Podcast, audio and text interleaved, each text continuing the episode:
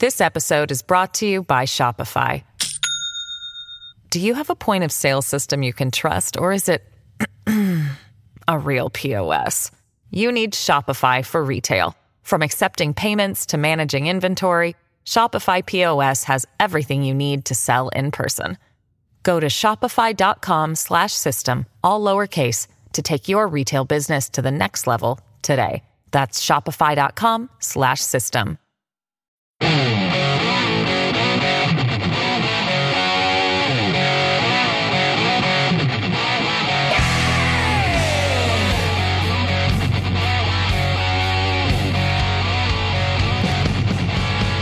Great to have you along for the ride. Thanks a lot for stopping by. Always glad to have this guy back. He's a friend of mine, movie maker. He's a movie producer. He's also a great author. He's one of the greatest minds we have in this country today. It's Dinesh D'Souza. Dinesh, how are you? Good to see you, man. Hey, Joe, it's great. Good to be back, and thanks for having me on. I want to say this right off the top eh, because I mean this. Your daughter Danielle is a star.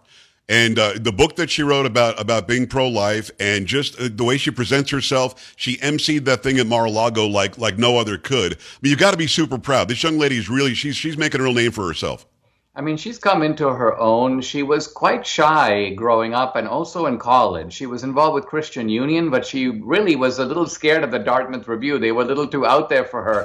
and it wasn't until her really her senior year and she saw the intolerance firsthand and I think she realized enough is enough. And so she joined the board of Women for Trump and she started speaking at Trump rallies. So she's uh, she's come out as a major MAGA Trumpster. Well, well, she's got what her dad has, and that is she's not going to back down when she's got the truth on her side. And you've done this since I've known you and since way before we even met. I mean, you've got the truth and you stick to it. And I want to, I want to switch right to 2000 Mules, the movie that we saw at Mar-a-Lago for the premiere. And thanks again for having me. It was amazing. My mother, the whole time, my mom, who was, who was celebrating her 80th birthday, I brought her as my date. She said, Joey, how, how did they get away with that?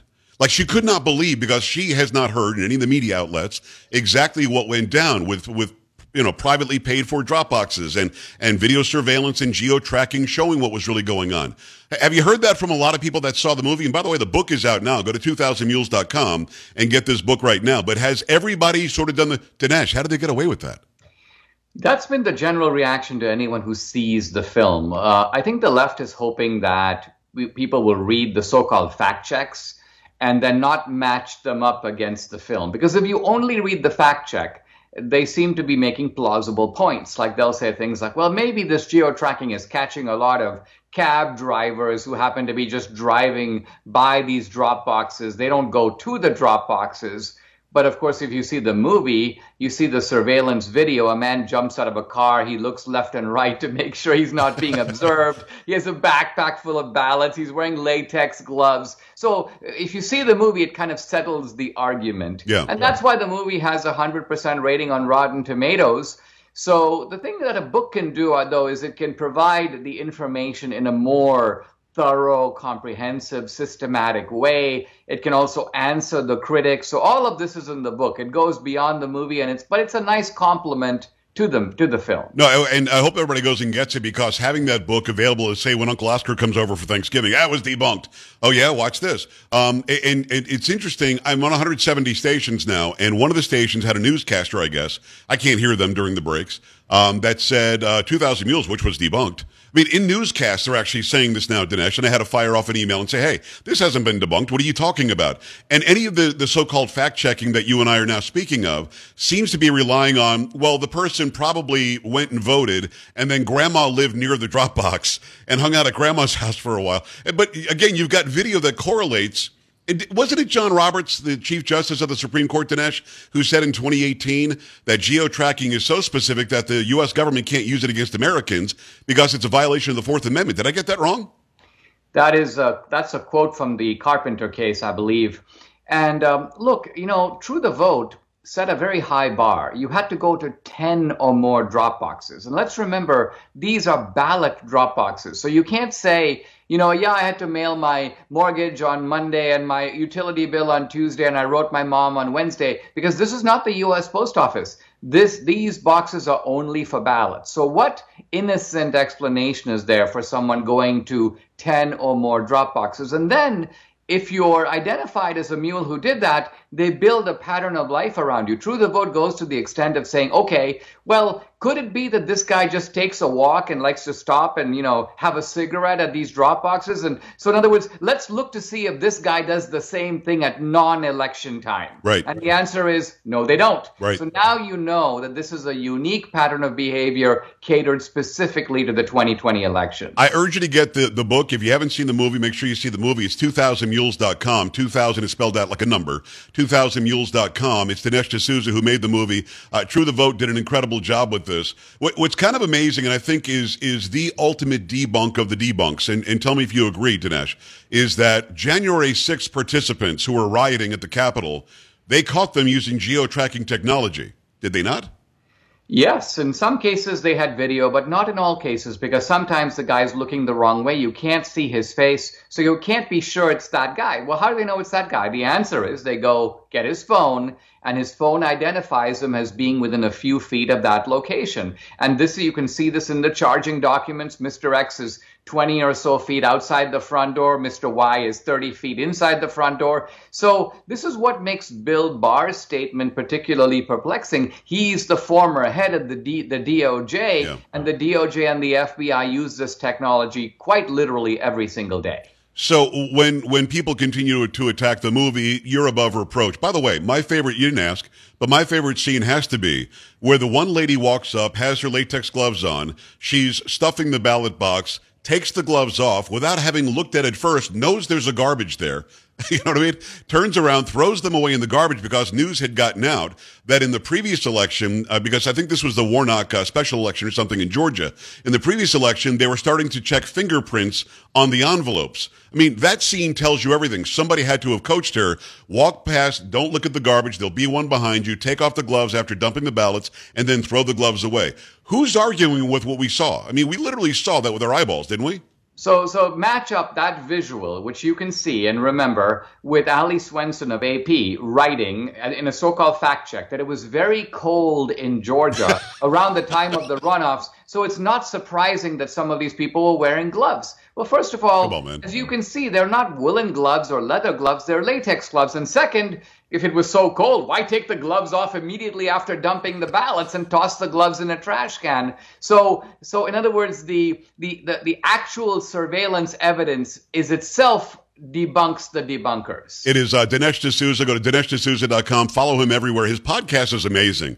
You know, you know, you very quickly became a better interviewer than me, and I'm kind of mad at you, be honest with you. But uh, go and check out these interviews. They're long form. His wife Debbie is on there all the time. She's amazing. Uh, and go to 2000mules.com, 2000mules.com. Dinesh, I lived in Michigan eight years, and I'm from New York originally. I never once said, honey, have you seen my latex gloves? It's kind of cold out. Nobody does that. That would just be stupid, wouldn't it? But, but again, I, let me ask you this. Why do you think they do that? Do they know that a percentage of those watching and listening don't want to believe we should even ask a question about the previous election? Therefore, they're going to get through to them? Yeah, see, I saw at least two headlines. I think one from Daily Beast, I forget where the other one was, basically saying, We've seen this film, so you don't have to. The left is terrified that its own audience will see the film and go, Whoa, I had no idea that was going on. And listen, I don't have to believe Dinesh, I can see it with my own two eyes. And no one, and I mean no one, has questioned the authenticity of the surveillance footage. It was taken by the states themselves. So what the book does is it basically lays this case out. The film, in a way, by the way, was attacked for some really stupid reasons, including its special effects. Because, you know, we come in to make the film. Greg and Catherine had already completed this phase of their research. Yeah. So we recreated Greg Phillips's office. We obviously stuck some maps on the wall. We do what you do in a film recreation, and people go, wait a minute. Uh, this isn't really his office. Look at those maps. They aren't. They're maps of, of they're maps of Russia that they're showing on, on the wall. And we're like, this is like watching all the president's men and saying, you know, whoa, that's not the real Washington Post editorial office. That isn't really Woodward and Bernstein sitting there. Those are, you know, so films do this. But in a book, you can do it more like a legal brief. You just yeah. tell the story. You can provide a lot more evidence than is in the movie, and you can rebut the critics in a way that they, I don't think they can really recover from. The book is available now. Go to 2000mules.com, 2000mules.com. Um, what's interesting about all of this is quietly, and, and you know this because you and I study this kind of thing and we keep up with it Quietly, we still have some challenges in Arizona, which Cyber Ninjas found wasn't really thrown out. Somebody really did delete some files that was illegal to delete off of the voting rolls. We know that in Georgia, shh, quietly, we're looking into what the hell happened in Georgia. People are still wondering what the heck happened in Michigan. So the next, the, the challenges aren't happening as boy, uh, boisterously as they were on January 6th when the House and Senate were going to challenge the electors. They stopped because of that riot that happened that didn't help Trump, it helped Biden. Um, what I wonder is going into this election that's two weeks away now, how can people trust that their vote is going to count? That is, Dinesh, that's the chief question asked of me when I get emails or people go on Twitter or whatever. They want to know, Pags, why would I go and vote when I have no clue that my vote even counted in 2020? Well, let's say a couple of things. Uh, the first one is it is actually uh, easier to cheat and what, by the way, we're talking here not about voter fraud, but election fraud. Yes. Voter fraud is when one guy votes three times. That's not going to change any election, most likely. But election fraud is coordinated. Now, it's easier to coordinate election fraud, let's say across multiple states, if you're trying to beat Trump. One guy who's on the ticket across the board. Now imagine that you're you're in the midterm elections and you've got all these different candidates, Secretary of State, you've got one guy running for sheriff, you've got another guy running for Congress, another guy running for Senate, for governor. To cheat in all those races all across the board in multiple states, that is inherently harder to do. So yeah. that's point number one. Point number two is once 2000 Mules is out, in a sense, you've blown that cover. It's kind of like if I were to tell you this Saturday at 7 p.m. they're going to try to rob this bank. Well, the robbers, if the robbers go, let's go right ahead, you know, it, it's a little too obvious. People are kind of looking for it. so we're, we're aware now.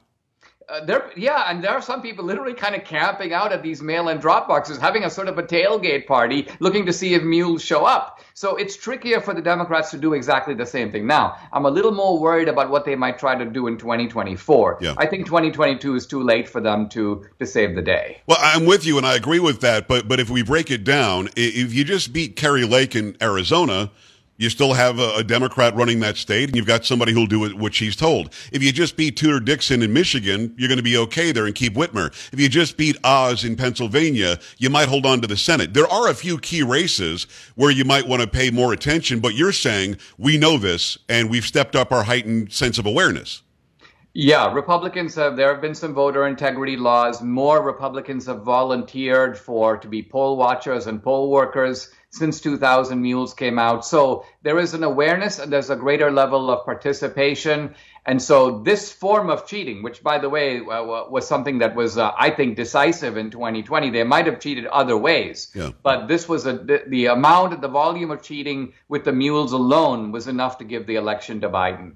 It is uh, Dinesh D'Souza. Go to 2000mules.com. Get this book. See the movie if you haven't yet. I'm stunned at anybody who hasn't seen it yet. Go and see it and ask your own questions. I mean, they lay it out scientifically. They, they didn't go in saying, we're going to do all we can to prove Trump won. They went in and said, what really happened that day? And I think that that was a valid question, and the hypothesis was answered by the end of it. Uh, I've got to ask you this. How does Mark Zuckerberg get away with almost a half a billion dollars in just funneling money to beat Trump? How, Dinesh, I, I, don't want to bring up bad times for you, but you, you, got in a little bit of trouble because you loaned a friend a little more money or you, you donated a little more money to her campaign than you were allowed to. And it wasn't that much. It really wasn't much at all, to be honest. And you got in trouble and, and uh, thank God you got pardoned later. But at the end of the day, Mark Zuckerberg almost paid a half a billion dollars to win an election. Why is he scot free? Why is that okay? Well, the irony of this is that the Zuckerberg move took so much chutzpah nobody even dreamed it would be possible, and therefore nobody thought of making it illegal. Who would have thought that you could come in with money, go directly to election offices, and tell them essentially, we need you to install X number of mail in drop boxes, and we will tell you where to put them. And we want you to allow us to put left wing activists inside your office to administer the election. This is what Zuckerberg did in 2020. So, yes, I mean, as a moral crime, the guy should be arrested immediately. But when I look for laws to see what law did he break, no one even thought anyone would even do this. So it was so out there, so absurd. The idea that you could infiltrate state run and, and and sort of community run elections. But yet Zuckerberg did it, and he did it with a large volume of cash. And by tying that cash to uh, to allowing him essentially to take over and ransack the election system. And by the way, he's admitted to it. He said, "Yeah, I'll, I'll never do that again." Sorry, um, Dinesh, you didn't break a federal law. You're right. But every single state sets their election laws as per the U.S. Constitution through the legislature. These legislatures did not okay these drop boxes. Shouldn't, I mean, if we're going to be honest here, and I know this, this will make Trump win, so I look biased, but I'm just, just an honest question. Shouldn't every single ballot that was put in an illegal ballot box have been ignored? Yes, and the part of the problem was that uh, this was a case where court stepped in and basically said that under the pretext of COVID, no, you didn't follow the rules set up by the legislature, but that's okay. You're excused from not having followed them. Uh, or people in the executive branch took just took it upon themselves to interpret state laws to be something different than what the law actually said. Now, the Supreme Court this fall is taking up a big case in North Carolina that deals with all this that I hope will settle once and for all the question of who makes election rules. Is it courts? Is it executive branch officials who take it upon themselves to make up the rules as they go along? Or is it the state legislatures that are empowered directly by the Constitution to make those rules? Why do we have to have those cases, though? We know that it's the latter. We know that the Constitution says the legislatures do this. Um, at the end of the day, you've got legislatures that rolled over. And Dinesh, I, I re- while you were saying that, I read the Constitution quickly again. It doesn't say if there's a pandemic, then courts can decide anything. So at, at what point is this legal under the American supreme law of the land. It's not. No, but remember that the, as with the Dobbs decision, the court essentially has to come back and restore the common sense right. reading of a document. I mean, where was the abortion right in the Constitution? It was not to be found at all. The other interesting thing, and this is specific to 2000 Mules, the left could always discredit the movie by saying, all right, let's do what Dinesh wants and go interview all the mules. See, I'm willing to put my own theory up to the test. Uh, but the left could say, if they're right, and this was the most secure election ever, all the mules will then say, hey, listen, yeah, I did go to 10 drop boxes, but here's the reasonable explanation for it, or I'm allowed within the law to return my family members' ballots and I just thought I would put one ballot in box one and go to another drop box for the second ballot. And my third brother was that went to a third drop box, and for whatever reason, I did it that way. So they don't dare to do it because they know that if you started interviewing the mules and you started arresting the mules, the whole scheme would be exposed. And so they're desperate for the next step not to happen, for the next shoe not to drop. 100%. It's Dinesh D'Souza, movie maker, uh, author. He's an amazing speaker. The podcast, go and check it out. I check it out on Rumble every day. Go and do that as well. Uh, his wife Debbie is on there uh, almost all the time, and she's amazing too. Um, and, and also, go get Dan- Danielle's book. Are you kidding me? Dinesh, great movie, great book. Everybody goes and gets it. 2000mules.com, 2000mules.com. It's above reproach. That's why the fact checkers are very, very um, lukewarm in how they try to fact check, and they back down almost immediately when you challenge them. And thank you for the words going to this election. I think people will be buoyed by the fact that what you said is true. There isn't one evil person they're trying to get rid of this time. There are several races, and we should be okay. Dinesh, thanks a million. Hey, always a pleasure, Joe. All right, brother. We appreciate you. We're back after this. Stay right here.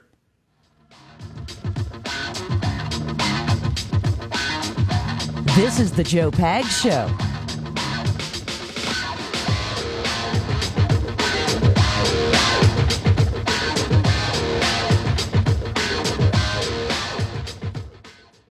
This episode is brought to you by Shopify. Do you have a point of sale system you can trust, or is it a real POS? You need Shopify for retail. From accepting payments to managing inventory, Shopify POS has everything you need to sell in person. Go to shopify.com/system all lowercase to take your retail business to the next level today. That's shopify.com/system.